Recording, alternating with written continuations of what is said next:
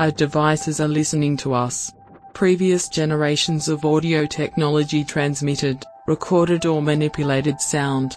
Today our digital voice assistants, smart speakers and a growing range of related technologies are increasingly able to analyze and respond to it as well. Scientists and engineers increasingly refer to this as machine listening, though the first widespread use of the term was in computer music. Machine listening is much more than just a new scientific discipline or vein of technical innovation however. It is also an emergent field of knowledge power, of data extraction and colonialism, of capital accumulation, automation and control.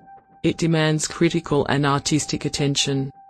Lauren Lee McCarthy talks to artist Sean Dockray, legal scholar James Parker, and curator Joel Stern about some of her many works concerned with smart speakers, machine listening and social relationships in the midst of surveillance, automation, and algorithmic living. They discuss, Lauren, for which she attempted to become a human version of Alexa, someone, which won her the Prix Ars Electronica 2020, Interactive Art Plus, and a range of related works and political questions.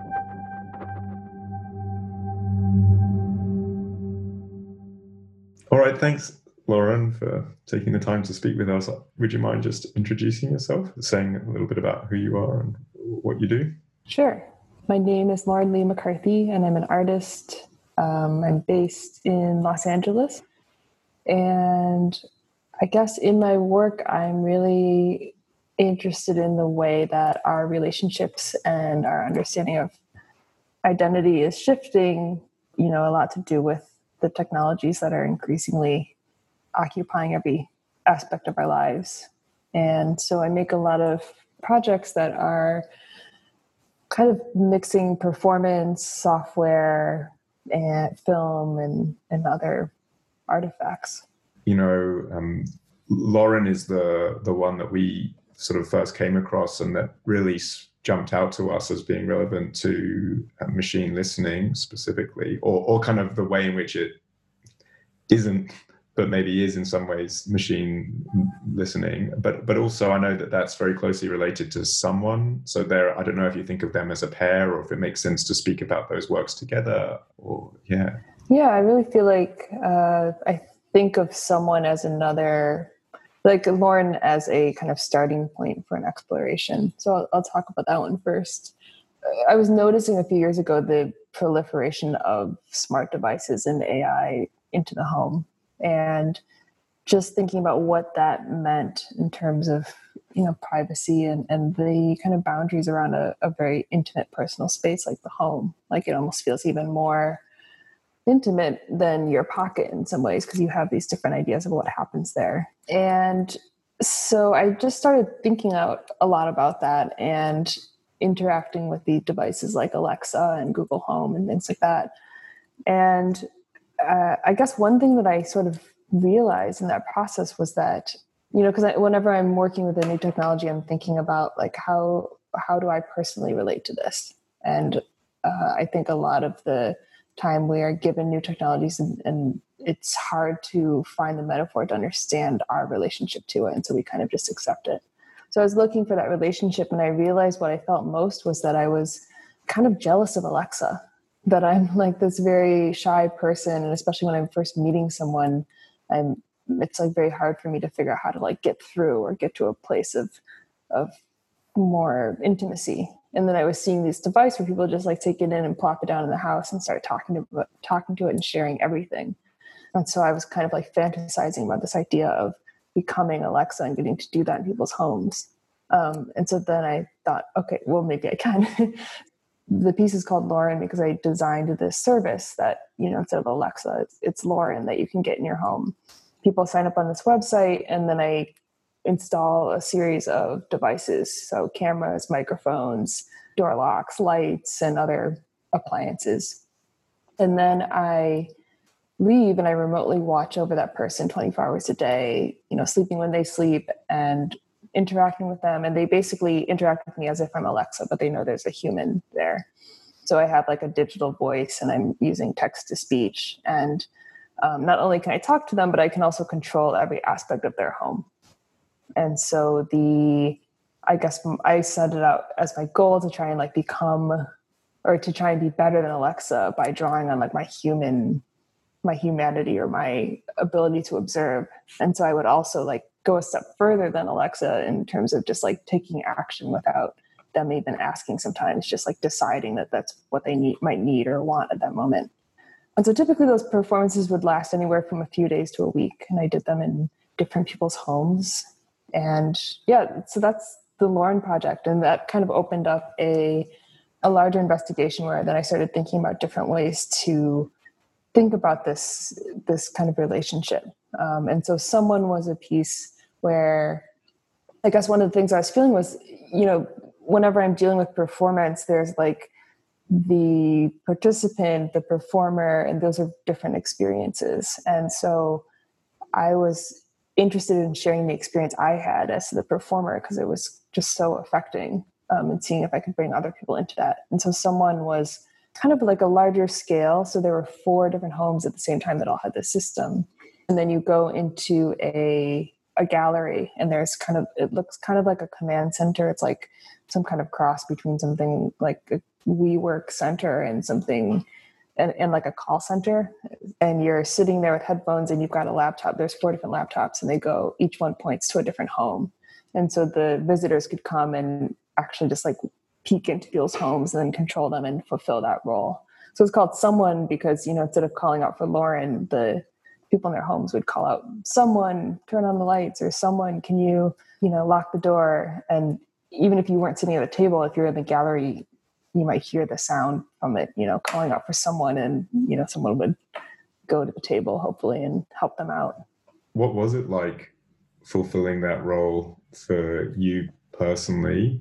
And, you know, were you able to share it sort of effectively, that experience with gallery goers? Because I imagine that there's something going on in terms of the temporality and the personal, the proximity and the intimacy that it's hard to reproduce.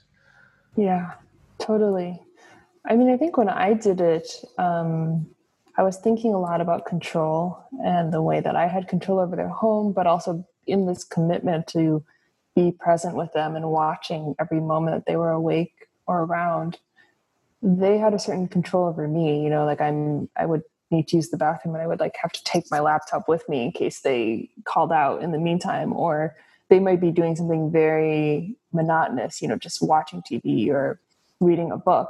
For them, that's a relaxing activity. But for me, I'm just like, I can't do anything but watch them do that and just waiting for the moment, you know, an hour or two in when they're like, oh, Lauren, could you change the song or, you know, look up this word for me? And that's really interesting the way that people felt this comfort in doing that. Whereas if the person was in your house, maybe you would feel more of a need to accommodate them so i was like interested in the idea of like making myself into a system and trying to like have that carry through to the extent that the person felt that so yeah there and i there was definitely like a relationship that developed really clearly between the two of us that felt very intimate and personal by the end. Then with someone it, you i mean you named it exactly. The challenge is that it's not one person committed to watching this person like spending a week of their life watching a person. It's a bunch of people coming through and maybe spending one minute or maybe you know some people would sit there for longer like half an hour but totally different right? And yeah they didn't have the same experience that i had necessarily because they that like durational factor was not there.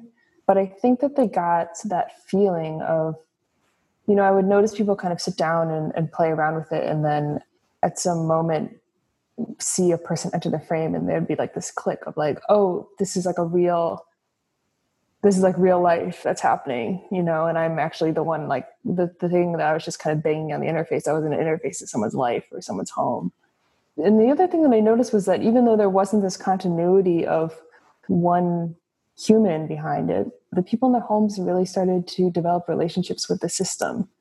And so that's where it got really interesting and murky for me because it was like you know I, I know people develop relationships with devices all the time but it wasn't quite that because they knew there were humans there too. So it became this they kind of had a relationship with the idea of a human behind this system without it being a specific individual and so the the devices in their home really took on you know someone in their home became this character for them but that character was enacted or played by many different people over time I was thinking in, in the way that you were just describing it also and also maybe there's something in the name someone which is an acknowledgement that there might be no one you know like so, mm-hmm. like when you're calling out for someone like deep down you sort of admit yeah. that there might not be anyone on the other end um, which also seems to be a bit of a difference in that like the responsibility that you felt personally to kind of being there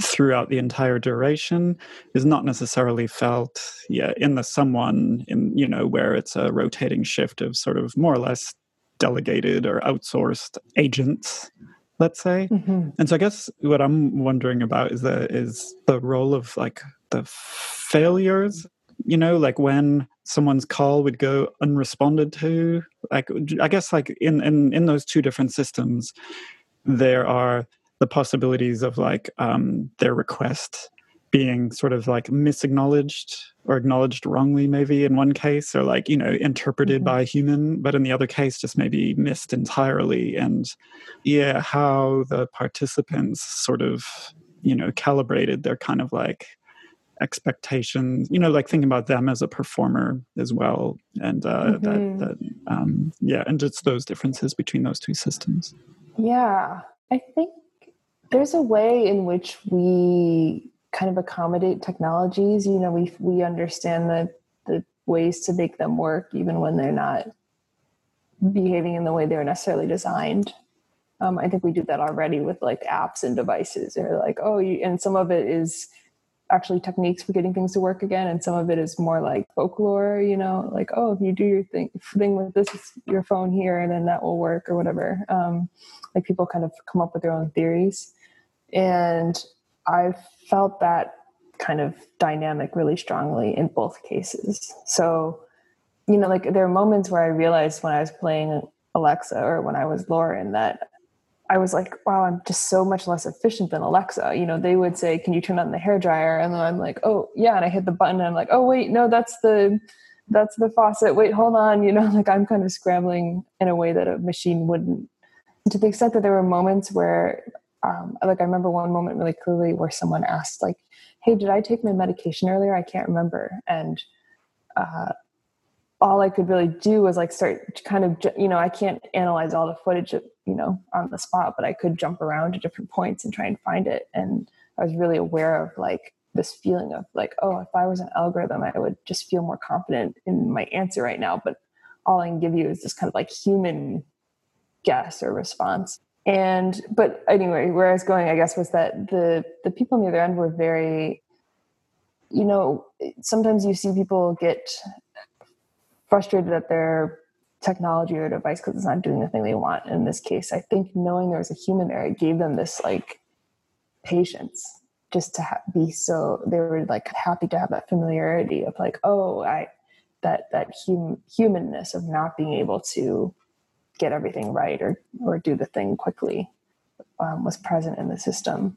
And then with the the someone, I think it was similar, but there was definitely more of a like at times adversarial relationship. You know, like points where they would be asking someone to do something. Like there was one moment where uh, a woman was cooking and she's cooking in the dark, and she was like, "It's someone. Could you turn on the lights?" And there's obviously someone there, like someone's manipulating the interface, but they're not turning on the lights for her. And you know it just it kind of added to the it felt like an exploration of um, what these personalities could be like. Like there's a it's funny because there's a part of this work where i had afterwards or in the, this process i felt like wow i have so many ideas for like what alexa's personality could be like now or where this could go. Um, but i'm not I'm very critical. Like I, you know, I don't want to go get a job working at Amazon, but it just like opened opened my eyes to a lot of really interesting possibilities that I like didn't really know what to do with after that. And so I think something that emerged through all these different performances and experiments were just seeing the like range of ways people could relate to these things that felt like much more open and creative and interesting than the way I think we often interact with these systems, which is very um, structured there, there's a certain amount of distance even with this kind of personal space that you're interacting with the device in. Do you have any reflections on the the gender dynamics of your experience? I mean, I'm just ref- just thinking back to a conversation Yolande Strengers and Jenny Kennedy about their book The Smart Wife, and they talk about you know the, the compliance the, the model of femininity that some of these devices embody, which is all about compliance and, and, and of course domestic labor, and that, that they also invite these companies to think about you know different versions of different kinds of personalities, and, and I just wondered if you felt strongly that there was a gender dynamic in in your relationship, um, yeah, or if there are any other reflections along those lines. Yeah, definitely. I think I'm exploring that in these works, but it's not such a like pointed, you know, I'm not trying to put a point on that. I'm more kind of asking the question, um, you know, because it is a feminine voice in Lauren, um, which made more sense, I guess, because it's me. But I was also interested in that way that we like attribute a, a personality like Alexa or Siri to a woman, you know, and a lot of people have written about this, but I guess I was thinking about like what is it about my femininity or my the fact that I'm a woman that makes me able to embody this role in, in terms of our conception of what these systems should be. So I was kind of playing with that. And I was thinking, and so it's similar in someone too. Again, it's a, a female voice. And I think it maybe pushes it a little further because, uh, you know, it could be anyone of any gender sitting down at that table, but they are given this voice that sounds feminine. And so there's some question there about like how do you fit yourself into that audio space? And and what does that feel like?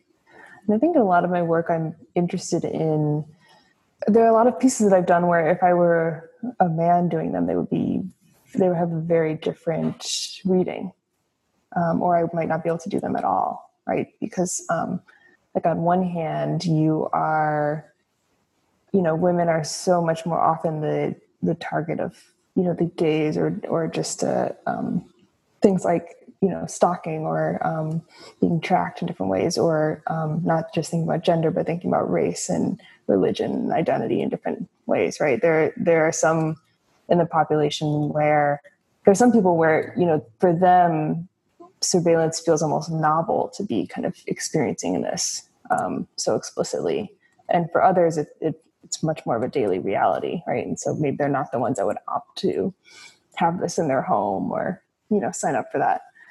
I guess I, am interested in so there's the definitely like the dynamic of like who is privileged and who is not privileged within the system, who is tracked and not. But I'm also interested in that you know by occupying this role, um, what does that allow me to see? What what vantage point does that allow me to take? So it's not just about like who's being seen or watched or who's more familiar with that tracking, but like because you're not seen as a threat, um, you're seen as the target. Like how do you? What does that offer you in terms of like looking back? But I, I did. I have done other pieces. So a, a, more recent or another project in the series, which is called Waking Agents, was um, the series of smart pillows. And so in that one, it was there were performer dedicated performers for each pillow and people would like lie down with this thing and it would talk to them and it could play music. And with that piece um, well just to finish the description the visitors were not told there's a human on the other end they were just told this is embedded with intelligence and it was up to them to interpret that and so most of them interpreted it as machine intelligence. And then there'd be some point in the conversation usually where they would have a moment of understanding or switching of their understanding where they would go from oh i thought i was talking to a machine and i realized i'm talking to a human. And so i was kind of excited by that that moment of switching context because it also means you go from feeling like you're alone to feeling like you are realizing you've been with another person the whole time um, even if you were never really alone because you know who knows what's on the other end of these technical systems. Um, but anyway in that piece um, the performers could actually choose. So you could decide do you want a, a male voice or a female voice I would love to. I think we're getting to the point now where you could also have like a gender neutral voice as an option in there too. So that was that was interesting too because it would you know people wouldn't necessarily pick the one that matched their gender but i think for them there was some questioning about like why choose one or the other and what is that they would get to see in real time like test it out how does the interaction go differently depending on which of these voices i choose um, the pillows are super interesting also because you, you, know we've been thinking about a lot about um, wake words and you, you know and, and the way that sort of being awake or being asleep is I mean, it's sort of an anthropomorphizing of the machine in, in, in, a, in a really sort of literal yeah. sense that machines don't, you know, sleep or, or, or wake up. Um, right. But then, you, you, know, obviously calling the work Lauren draws, draws attention to the wake word and, and to, the sort of calling to the machine, calling the machine in, into sort of action. Um, but in effect, you're always listening and and the wake word is is not so much the call to wake up, but the call to sort of act, act on that listening sort of in a in a more in a more transparent way. So I was just sort of thinking about if if there were instances where the call to act sort of precedes the wake word, you, you know, where where you felt I, I, should act, I should do something, but but I sort of haven't been called. I'm sort of mm. not. Uh, I haven't, you know, and then how, how that kind of dynamic plays out in terms of the, the ethics because I, I, think again this difference between human and machine in, in relation to sort of um, w- when it becomes sort of legitimate to act when it when you kind of mm-hmm. authorized that that's that's an interesting question for us yeah that's so funny. I feel like i had this moment i mean I, I think i started by saying like a lot of these projects are just kind of these attempts to try to hack my own you know social shortcomings. And so you know it's like i've got it. This is my way in. Um, yet i get in and i'm still me. And um, i think i had one moment in one of these performances where i was like oh my god i just took like all my anxieties and just like embedded them in the you know system infrastructure of someone's house now it's out of control um, all my like anxieties about like should I act or should I not or, or what should I say now? It's like now it's distributed over your entire house. but the I think that was always a question for me was like uh, do yes obviously if they they kind of use the wake word or they command me then it's clear to respond but it's uh, it's a relationship that's unfolding when this performance happens. And it's funny because a lot of people go into it kind of thinking, oh, it'll be like a show, I think. And then there's not much show. It's just like a situation that we're both in together and have to find our way through. And so how much I act beyond what is like commanded was really um it really differed with each person. It was like trying to read them, but having very having complete access to you know all their camera feeds and information but also being really aware of the times when you that wasn't enough but yet you're still trying to piece together a picture of them because that was the role that you chose to occupy and so i think for moments like that it was like really ringing through my head like what am you know what we're doing when we're saying oh we'll apply this algorithm that's going to just figure out when things should happen right? It's it's going to be an incomplete picture that we're then making these certainty or these judgments about or the algorithm is making judgments about.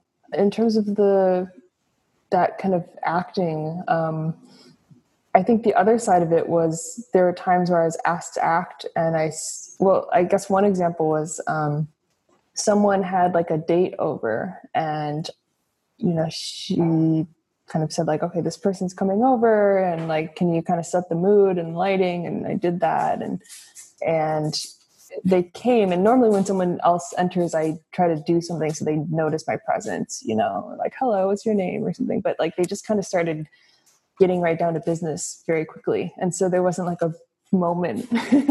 Um and so i'm just like watching this thing and then i'm kind of like wondering like is you know what does this person know or like how am i complicit in this thing or is this my you know, I'm, am I just fulfilling my role here? And it's kind of her job to figure out what the boundaries are. So there were moments like that too that were interesting and awkward.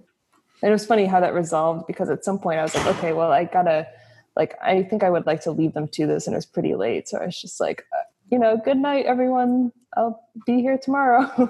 and then at that moment, he was kind of like, what's happening? And, um, and she was like, it's Lauren. Remember I told you about her? And he kind of, I think at that moment, like noticed all these cameras everywhere. And then they just kind of, then it was like shrug and like, of course. Okay, great. cool. Most people probably don't care. I mean, that's the yeah. that's the sort of um, punchline sometimes. Yeah.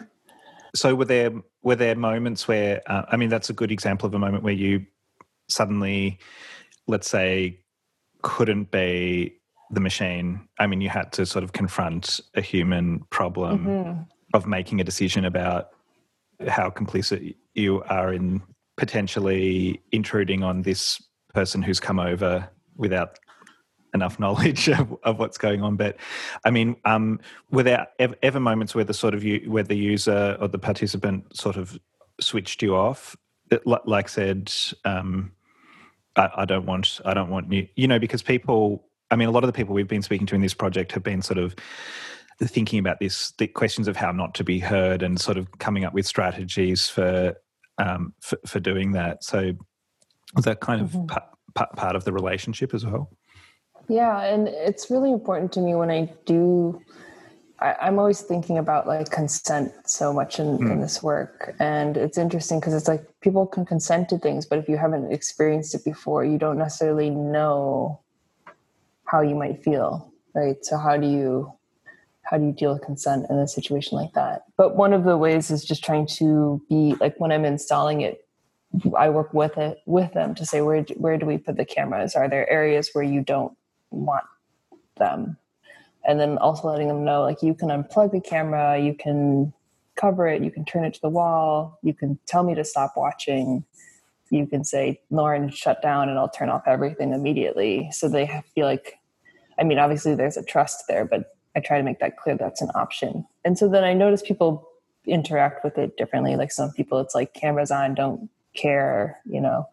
Um, other people are just like you know, when they're going to sleep for the night or something, or when they're changing, they'll just like turn the camera around or cover it or something like that, which I just thought was like a really sweet gesture in some way of just like, yeah, I, I think each person kind of finds their own relationship with it, and I'm I'm trying to like be there for that.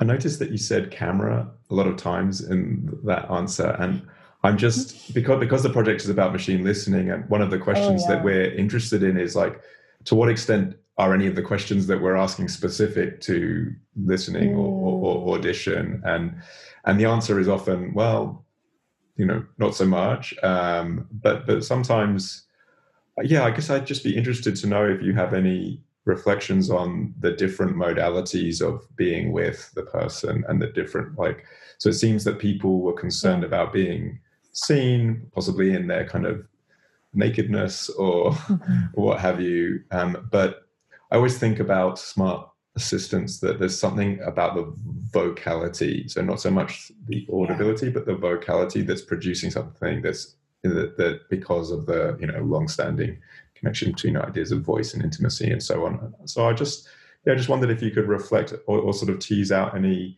reflections you had on vision versus listening you know, even I don't know, like memory or you know, different ways in which we might think about the kind of sensory or affective dimensions of being with someone in these ways.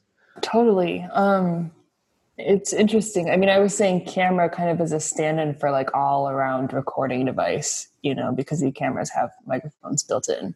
But I think you're right. Some of those people that were turning them away, was more about the image that they wanted to withhold versus the audio.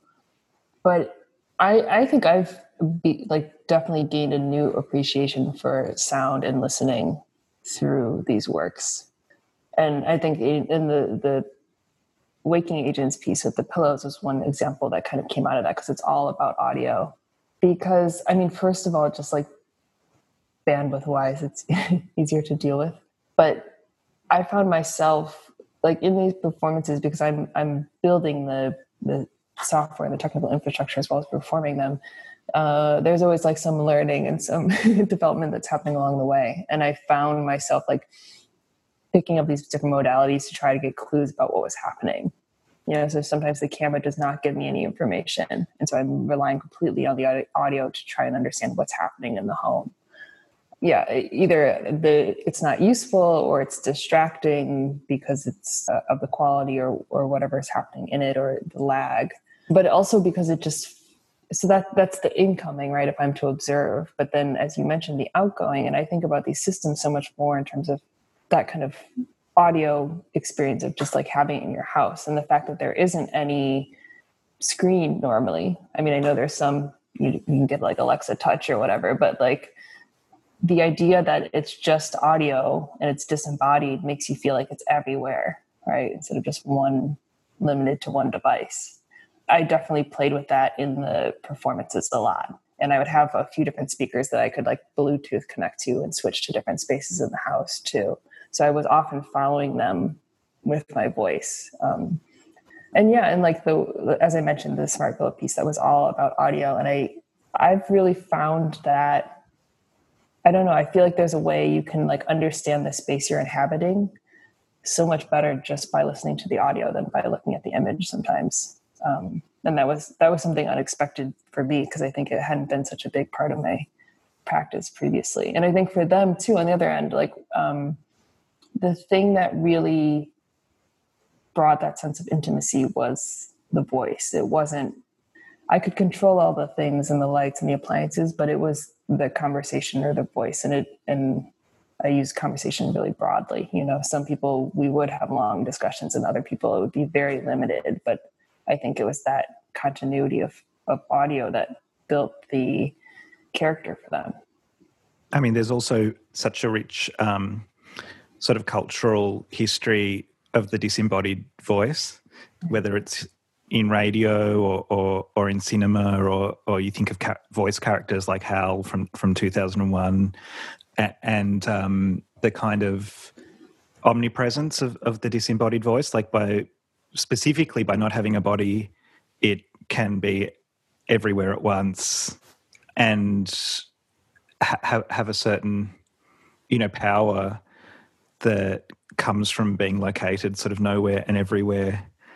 And also, I, I guess it's it's you know the way in which that voice produces a sort of a subjectivity even though the voice might be machinic it, it you you sort of it feels like it's listening to you and it feels like it's speaking to you, um, even though sort of listening and speaking might be human rather than machinic sort of qual- qualities mm-hmm. in, in, in, a literal sense. You, you, know, the listening is audio sort of processing and the speaking is a sort of form of synthesis, but uh, we, we experience it as if we're interacting with the human and there's a certain power. I mean, one of the things that's maybe interesting to to me to sort of think about in, in this cultural moment would be, you know, the way in which the voice of sort of Siri or Alexa, you know, or in this case Lauren, is sort of you know fr- friendly and and helpful and understanding and so, whereas the voice of say you know hal or, or, or previous disembodied voices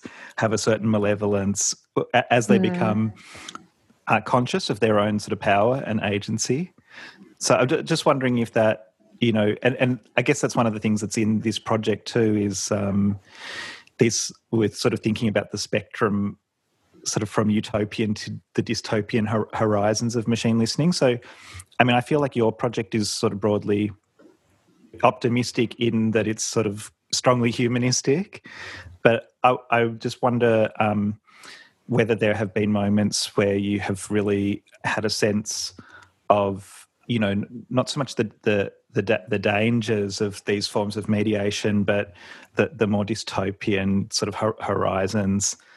Yeah, I think. I mean, these pieces are never. They're meant to be spaces for people to try to sort out some of their feelings or responses to the technology. Um, I have my own perspective, which is normally quite critical. Um, but I'm trying not to impose that um, and to let people find their own relationship. And also, that I, guess for me, there's always some part that's like a little bit about hope or at least some pleasure. Um, because it, I think if it's if there's not that, then people just shut down, and I don't know how actionable that is um, if we want to actually imagine a, a, a different world. But that being said, there like in every performance, there are moments. I think well, I'm aiming where you feel some real sense of connection, and maybe in a way that you hadn't anticipated. You know, and that's kind of the hope of like, oh, there are these these that's something different. But then there are these moments that feel, I think, incredibly dystopic or um, I've had some people interact with different pieces and just be like, wow, that was like a depth of darkness I didn't, know I could go to an art piece. Um, and it's interesting because the moments are not, they're not necessarily, you know, like there's the time where like, uh, I messed up the kind of power rating as I was like translating this piece to Europe and then the whole house went dark and I had this moment where I thought like maybe I just like burnt down their house and you know, like who let me do this and what, who's ensuring this, um, right? But those aren't necessarily the, the the darker, the more dystopic moments. That they're often in the kind of quieter times where you're just like, oh, I feel close to you and I feel this like huge distance right now because of this remoteness, or like how did we end up in this? I know it's an art piece, but like how did we end up here? Yeah, and I think those are the same things we feel when we use technology too. Um, but maybe you don't have so much I think the thing about feeling those while you're scrolling through your phone or whatever is that the whole system is set up to keep you just moving past it. Whereas I guess what I'm trying to do here is just like sit with that for a little, for a minute.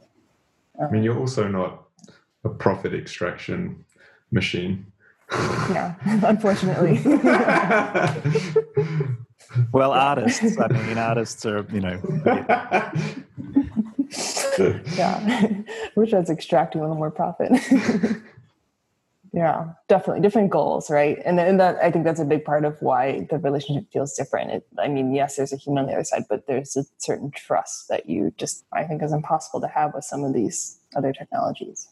Just a quick thing that I was thinking about is just um, on the one hand, like um, there are whether it's you or gallery goers, kind of like sitting in for the role of a you know corporate personality you know substituting for the algorithm but then at the same time there's the like you know massive kind of actual human labor sort of yeah. underlying a lot of the algorithm not just the algorithms but sometimes they kind of like actually are performing yeah. that that role and so obviously the your pieces yeah. seem to relate to that in many ways. I'm just wondering if you'd say a few words just um, on that, because I'm sure it's something you've thought about in the course of making the works. Yeah, definitely. Um, and I was, I, am glad you brought that up again because I was actually starting to think about that when you, we were talking about like the image versus the sound, or just like what's seen and what's not seen.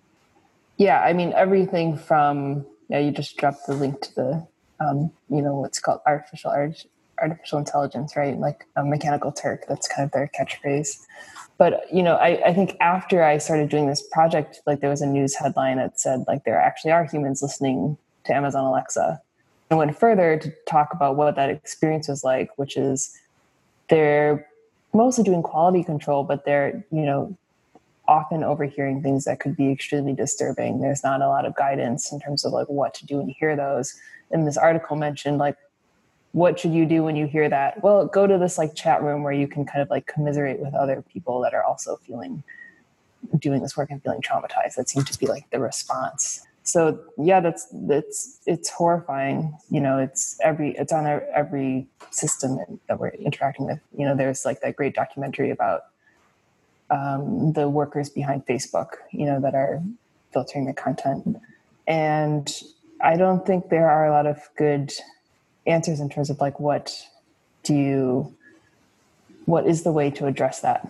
And it's it's so such a big problem and it's so invisible. And so i don't know hopefully there's something in this piece where people think about that aspect of it a little bit too. And also like what does it say? You know there's a specific audience that is experiencing these artworks. Um, as much as i'm interested in like reaching a lot of different people it's like they are the people that would elect to sit behind this desk and do this as like a novel experience, right? Because it's far from the the work that they do on a daily basis. You know, there's a huge sector of the you know, like care work is the fastest growing, one of the fastest growing job sectors, at least in this country, and how do we how do we even think about that you know or address like what a big need that is as we're also like on this fast track to automating as much as possible i think we'll start to realize there's some things you can't automate and are those jobs seen as you know things that we value or is that um, human labor things that they try to make invisible completely I wonder if that's a good note to end on. Um, mm. Could sort of open up a whole new thing, uh, and I'm tempted, but um, uh, but it was so interesting. Um, thank you so much, Lauren. Uh, yeah, thank you. This recording was produced by Mara Schwitt-Vega for Liquid Architecture on the land of the Boon Wurrung and Wurrung people of the Kulin Nation.